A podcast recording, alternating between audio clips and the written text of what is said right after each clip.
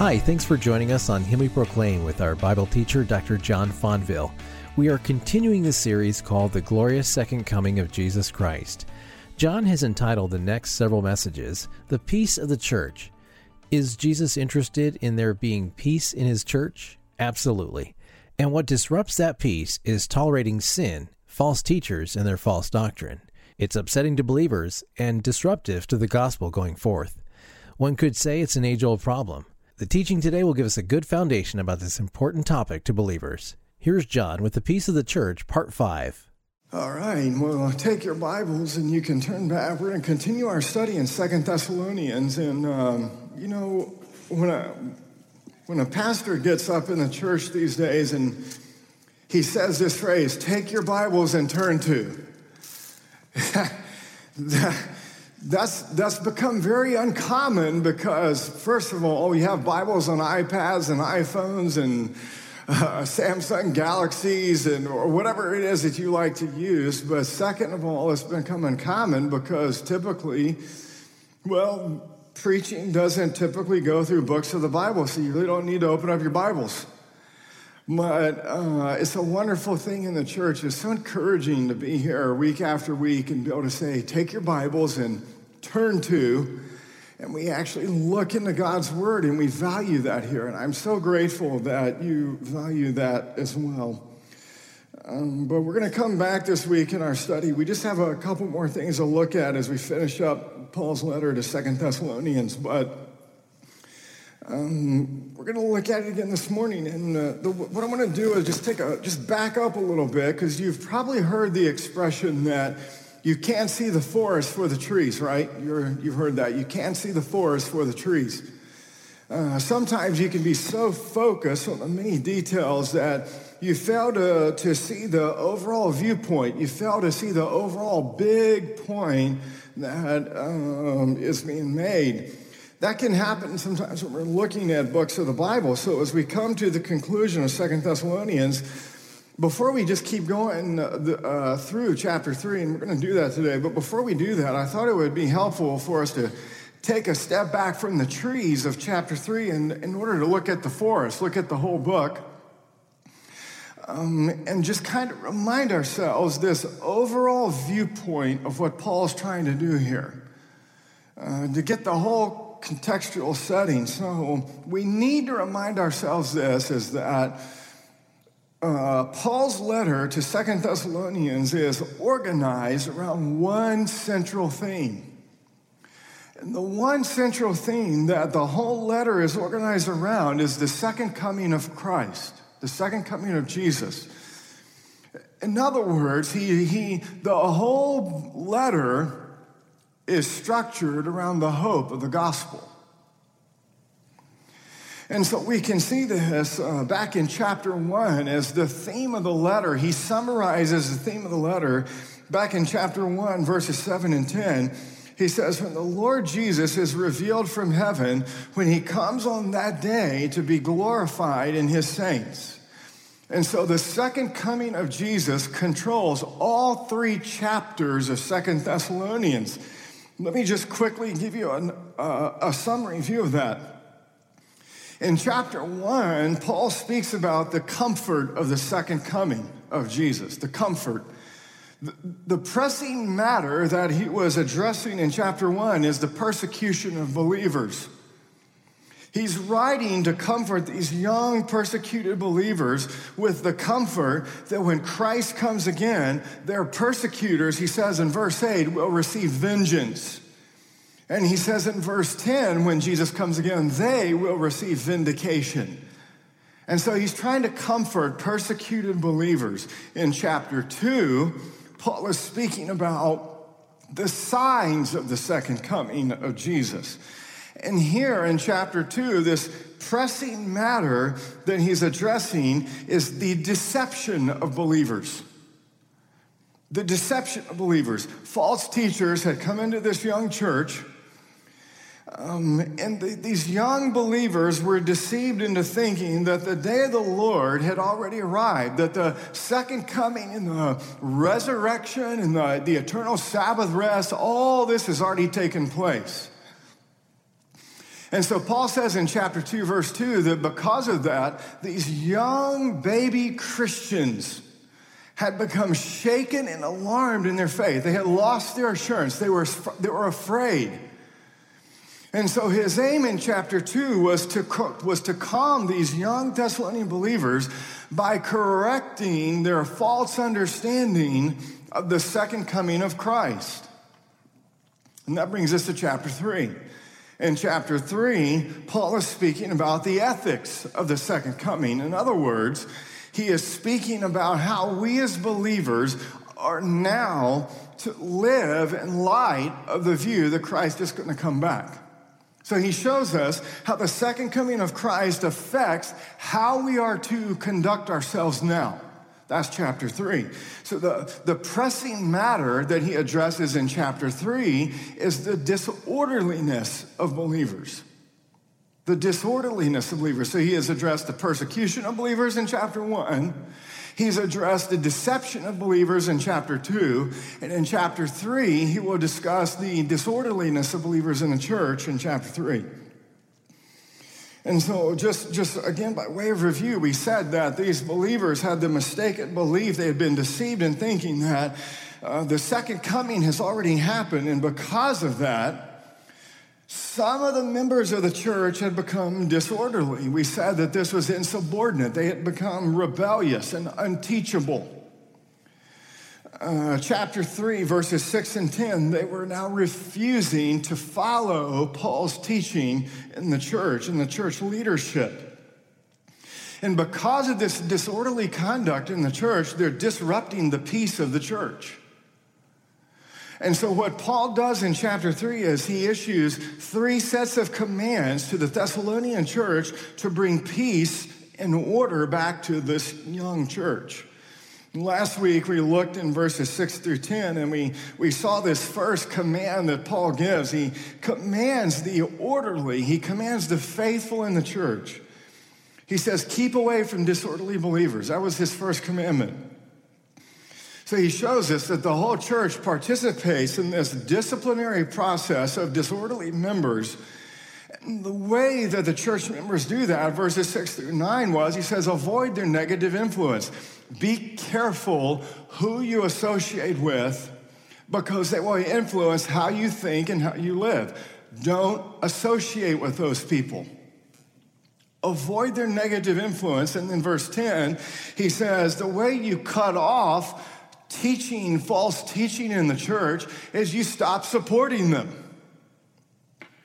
You stop funding them. You, because we said what had happened. These, these believers had, because of this, they had fallen into the deception of this false gospel. They had left their day jobs and they had, they had taken on a new job in the church. They were self appointed teachers and guardians of the church's teaching now. And they were meddling in the affairs of other believers in the church spreading this false gospel that they had been deceived into believing. And because they had left their day jobs, they had to eat. So they were asking the believers in the church, hey, support our, support our new, quote, ministry. So they were sucking funds away from the church in real needs. And they were spreading this false gospel with these false teachers. And Paul said, Look, enough of this. Don't support them because if they don't work properly in a legitimate job, they won't eat.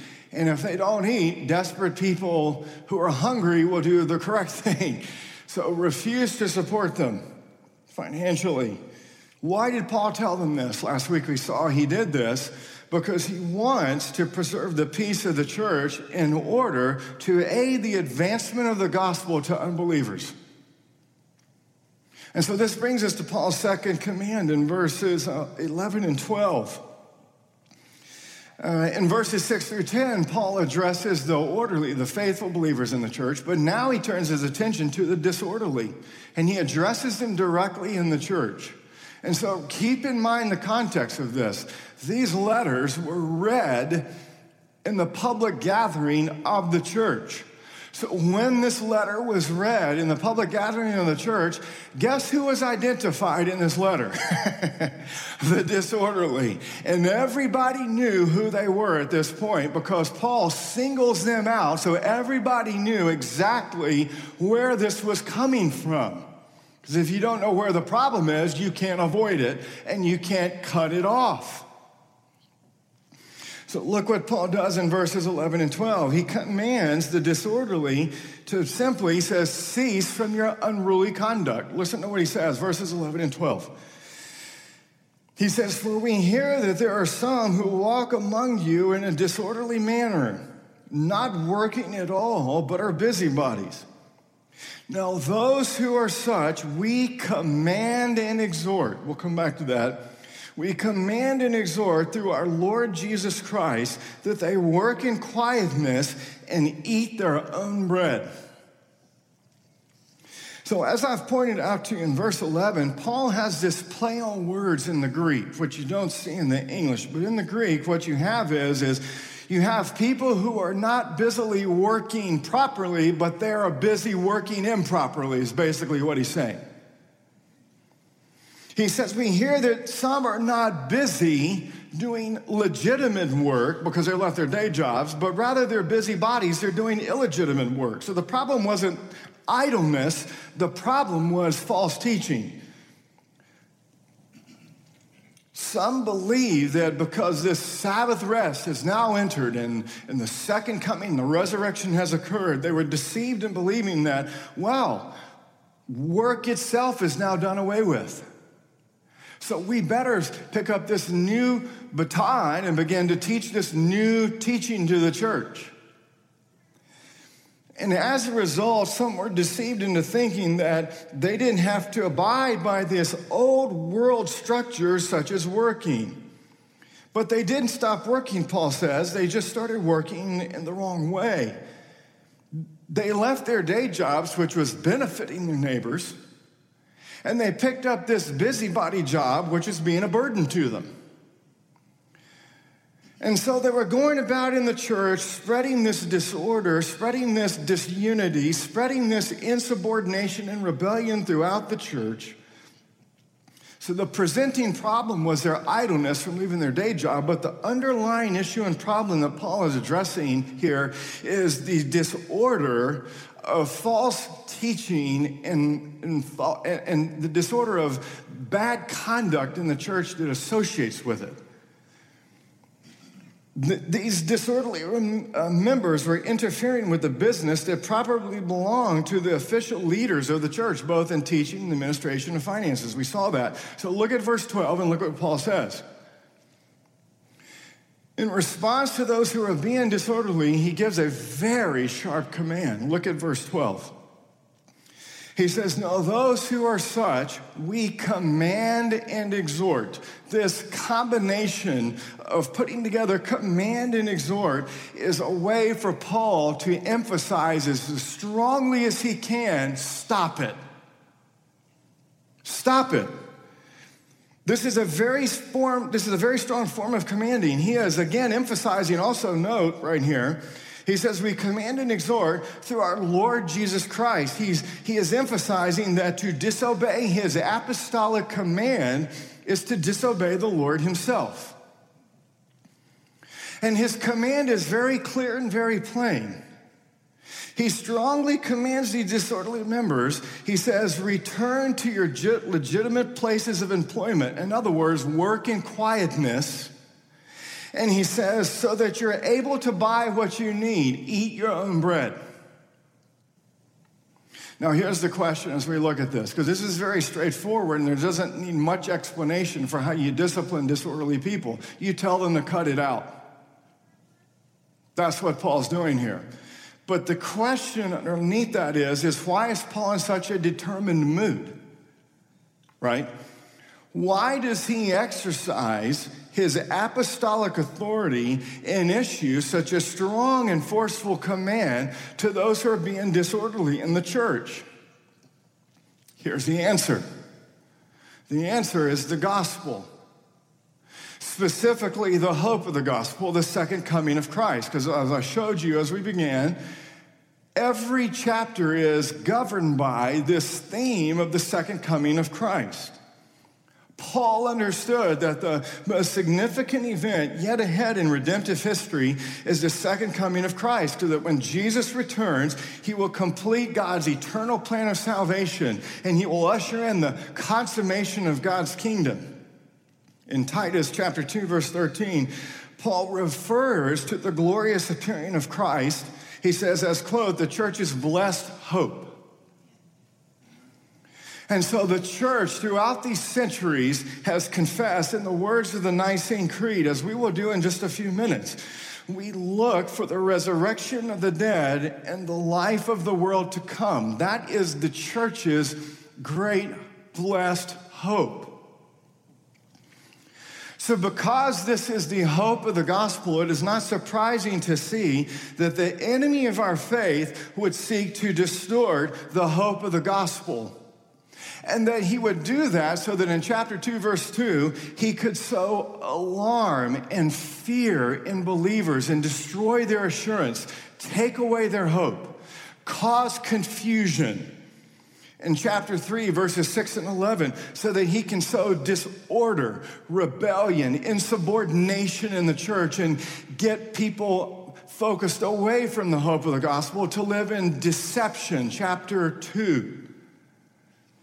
So it's not surprising that the enemy of our faith would want to destroy the very thing that God has given to us that enables us to live a godly life now and to live in the hope of the future of the world to come. And so, as we reflect on Paul's command this morning to the disorderly, it's very straightforward. You go to them and you tell them you need to stop, you cut it off. And we do this for the sake of the gospel to protect believers in the church. And as we re- reflect on this, there's two important lessons for us to carefully consider for why Paul is doing this. Here's the first one. The, the, first lesson that we see from this for us is that we are to work so that we can provide for the genuine needs of the church. That's, that's what we see Paul doing here. The, the social setting and these problems of 2,000 years ago in this church in Thessalonica, they're very far removed from us. But the, the, the, but the underlying principle of what Paul is showing us here is the same. What were these disorderly believers doing? These disorderly believers were focused on their own needs rather than the needs and concerns of the church body. And so Paul commands them, he says, return to your day jobs so that you stop being an unnecessary burden to the church. Rather than benefiting the church, they were burdening the church, they were sucking and taking away finances away from genuine needs that needed to be met in this church. And so, when there are genuine needs that, that exist in the church, the members of the church, Paul teaches us, have a responsibility to meet those needs. And for example, in Ephesians chapter 4, verse 28, he says this to the church in, in Ephesus. He says, Let the thief no longer steal, obviously illegitimate work. He says, but rather let him labor doing honest work with his own hands so that he may have something to share with anyone in need. In Titus chapter 3, verses 13 through 14, uh, there was a similar problem going on in Crete with these young church plants in Crete. And so Paul says in chapter 3, verse 13, he exhorts this young Cretan church. He says, This is very interesting. He says, Do your best to speed Zenas, the lawyer, and Apollos on their way See that they lack nothing. See that they lack nothing.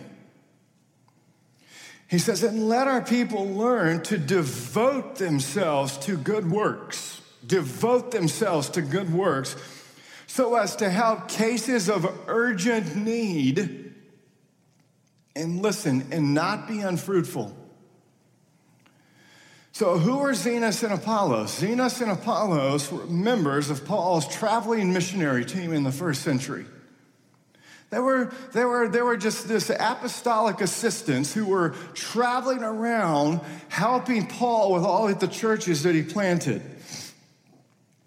And they were probably most likely the carriers of the letter to Crete, and they probably gave it to the, the Paul's letter uh, of Titus to the Cretan churches. And so what you had was is that leaders of the early church, because they were traveling and they didn't have a, a place where they just a home base, but they were always traveling. Leaders of the early church uh, were often um, uh, urge Christian communities extend hospitality to these traveling preachers, extend hospitality to Paul's apostolic missionary team and other strangers who come into your midst. And so Zenas and Apollos have faithfully fulfilled their mission to Crete. And Paul instructs Titus and, and the Crete believers, he says to them, he says, Do your very best to send my workers on their way, listen, fully equipped for their next mission. Paul exhorts the Cretan believers, the church, to provide for the needs of genuine, faithful Christian gospel ministers. So, just as in Thessalonica, so here in Crete, Paul's concern is for the spread of the gospel to unbelievers. And the primary way that he spread the gospel was through, listen, his missionary traveling team that was spreading the gospel. And so, both in Thessalonica and Crete, young believers in the churches faced the threat of false teachers distorting the gospel, and then the disorder that results from these false teachers. In chapter 1, verse 12 of Titus, Paul describes false teachers like this. He says, False teachers in the church are, quote, evil beasts. His point is this both in Thessalonica, both in Crete, and he also did it to the churches in Galatia in Galatians chapter 6. If genuine gospel leaders are neglected, false teachers will devour the churches like wild beasts, like wild animals. There will be nobody there to protect the sheep. Therefore, Paul says it's of paramount importance to meet the needs of the leaders in order to preserve and propagate the work of the gospel. Paul, uh, in, in, in Titus chapter 3, verse 14, Paul says that providing for faithful gospel ministers is to the church's advantage so that you will not be unfruitful. He says Christians become fruitful, churches become fruitful as they seek to provide for the needs of those in the congregation, particularly their leaders, so that the gospel is always central to the church life. This is what Martin Luther says about this back in the Reformation. He says this, he says, only now do we understand how necessary this commandment of Paul's about providing for ministers of the church really is. He says there's nothing Satan can bear less than the light of the gospel. Did you hear that? There's nothing that Satan can bear less than the light of the gospel. When the gospel shines, Satan becomes furious and he tries with all his might to extinguish it. He attempts this in two ways. First, by the deceit of heretics and by the might of tyrants. Secondly, by poverty and famine. Because Satan has been unable thus far to suppress the gospel in our territories through heretics and tyrants, he is trying to do it the second way. He is trying to deprive ministers of the word of their livelihood so that poverty and famine will force them to forsake their ministry. And the unfortunate people, deprived of the word, will eventually degenerate into animals. I just this past week, I had the opportunity with uh, Neil Lebhar, the, the bishop in the Anglican Church. Um, he introduced me to the bishop of the, of, a church in, of, of the church in Kenya. And we had a wonderful afternoon and we were meeting, and this man is very, very poor. The, the average income of, the, uh, of a Kenyan is less than a dollar a day. Very poor. But the center of the Anglican Church and the leadership and the explosion of the gospel of faithful gospel leaders is all occurring in the global south and throughout the continent of Africa. There is a massive awakening happening in the, in the continent of Africa, in the Anglican Church, as the gospel is spreading. One bishop that I spoke to baptized 500 believers in one week. Thanks, John. The message you just heard is called The Peace of the Church from the series called The Glorious Second Coming of Jesus Christ. More from this series coming up next time. The mission of Him We Proclaim is to bring you the gospel of good news each weekday, and it's our prayer that your heart will be filled with joy and a clear understanding of the gospel and God's Word. If you want to hear a past broadcast, check out our podcast in iTunes or download our app. Just search for Dr. John Fonville in iTunes or Google Play. Him We Proclaim is a broadcast of Dr. John Fonville. If you would like to visit Pastor John's church in Jacksonville, Florida, you're always welcome. You can find out more at ParamountChurch.com. I'm Josh Montez. Thanks for listening and join us next time.